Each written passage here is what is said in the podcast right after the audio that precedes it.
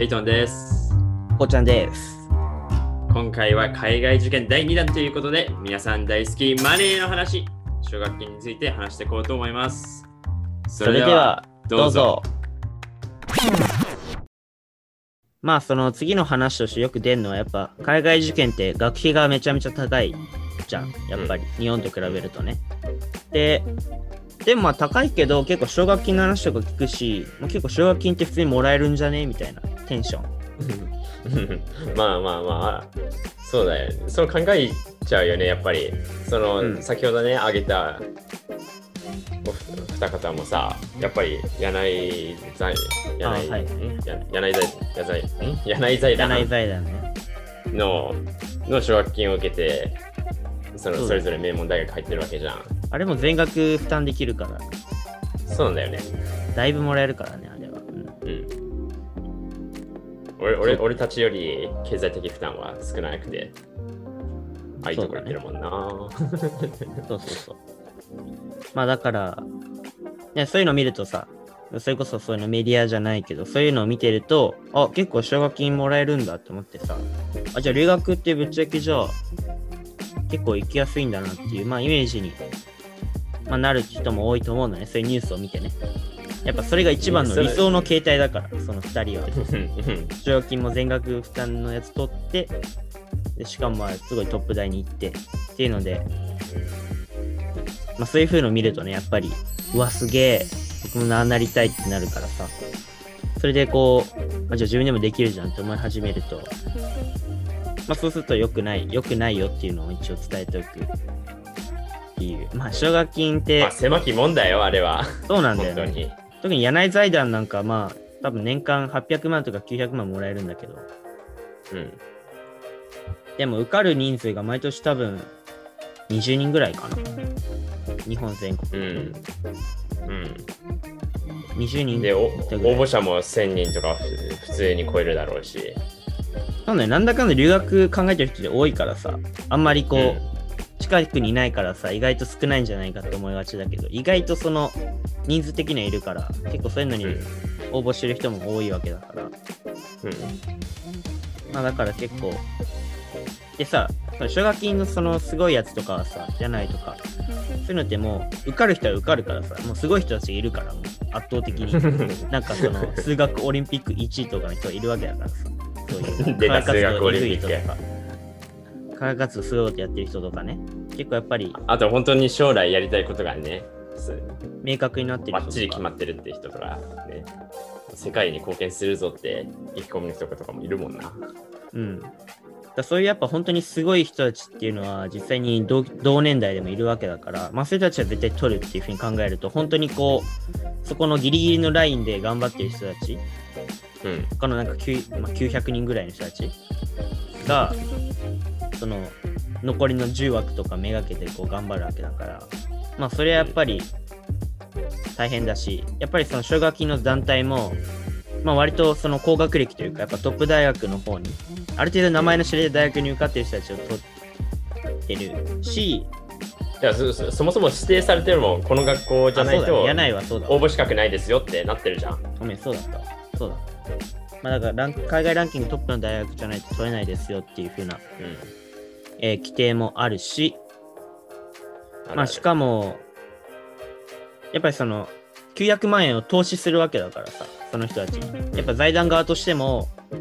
こうちゃんと人を選ぶわけだから、で本当にすごい人たちをやっぱ集めた場所にしたいって多分思ってたのから、うんまあ、その分やっぱりなかなか壁も高いしとかね、いろいろ考え始めると、まあ、なかなかやっぱその本当に狭き門というか、いや本当に狭き門、うん、まさにもういちミリぐらい幅で, でね、まあ大学もさ、結構奨学金あげるよって宣伝すると思うけど、そうだね、やっぱり自分が払う学費の比率としてはやっぱり少ないよね、出る、出るとしても。まあフル、特に留学生はね、学費が現地のアメリカ人とかカナ、あのカナダ人よりは高いから、うん、やっぱそれ負担って大学側もあんましたくないだろうから、そうだよね、フルカバーはなかなか出ないね。俺もね、あの奨学金をもらってるけど、まあ言うてにわりだよ言うて、うん、僕も日本の財団からもらってるやつはよんわりぐらいか。うん。多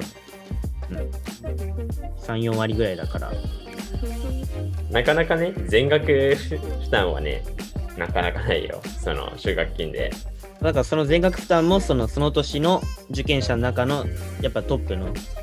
いちパーセント ぐらいの人たちしかもらえない奨学金とかはそういうのあるけど、まあ、そういうのを狙っていくのもやっぱりなかなかね、相当な経歴とかがないとやっぱりとか成績がないと受からないから、まあそういう意味でもね、うん、奨学金っていうのは狭いもん。やっぱりそういうね機会をもらえる人ってどういう人かって言ったらさ、うん、やっぱりさ自分の周りの環境がさかなりそのそういう課外活動だったりその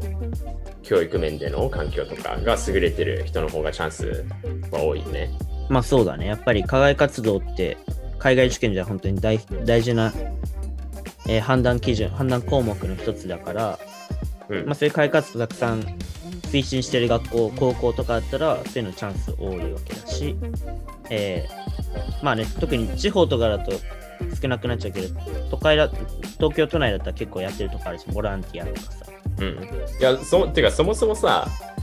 地方からの留学って大変だよね。その エスエーティー とか トーフル 受けるのにさ一回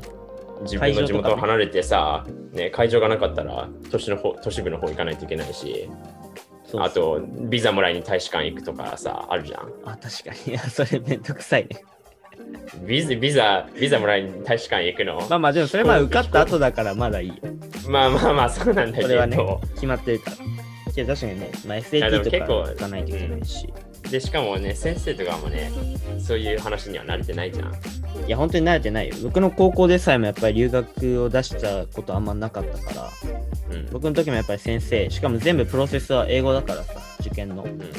こうなんか通訳しながらで先生が埋めないといけない項目もたくさんあったから、あ先生こうやってやるんです推薦状とかとかさ、まあ、コモアップ自体結構先生が入力しないといけない情報あるから。あ、そうなんだ、あれってやっぱ生徒にコンフィデンシャルな内容もあるから、うん、まあ、そういうのをこう先生にこう通訳しながらこうやってくださいって教えながらやったりする。意外と時間もかかるしなかなか伝わらない、うんうんうん、特にこパソコン苦手な、ね、人も多い、多いからさ日本の先生って。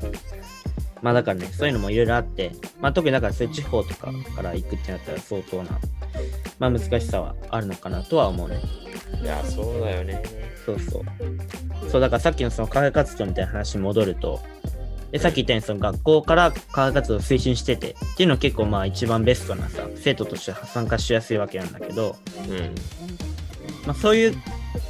ういうのを推進してる学校こそ、まあ、ちょっといい私立の高校だったりねこう、うん、お金に余裕のある高校だったりするから、まあ、そうするとそれに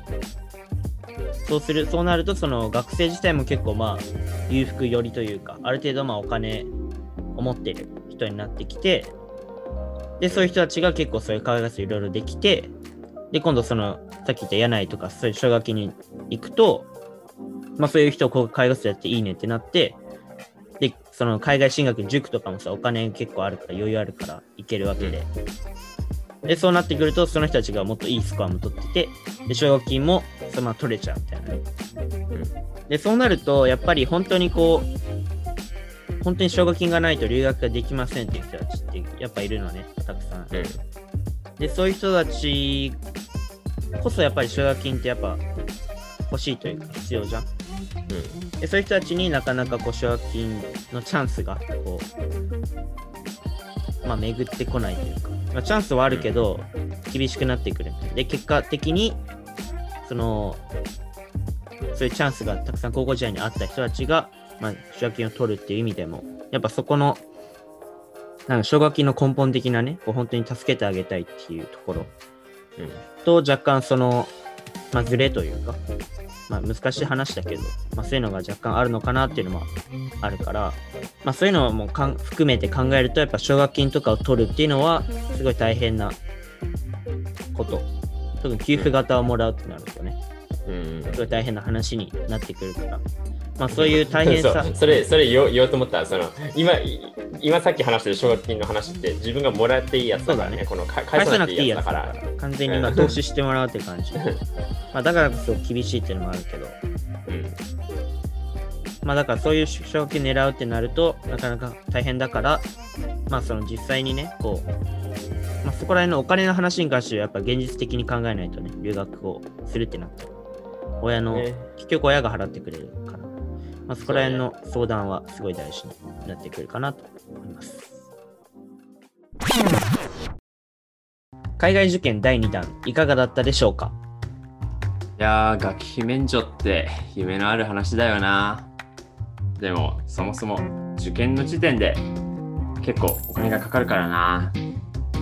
ということで次回は海外受験の準備には実際どれくらいのお金がかかるのか話していきます。それでは次回に続く。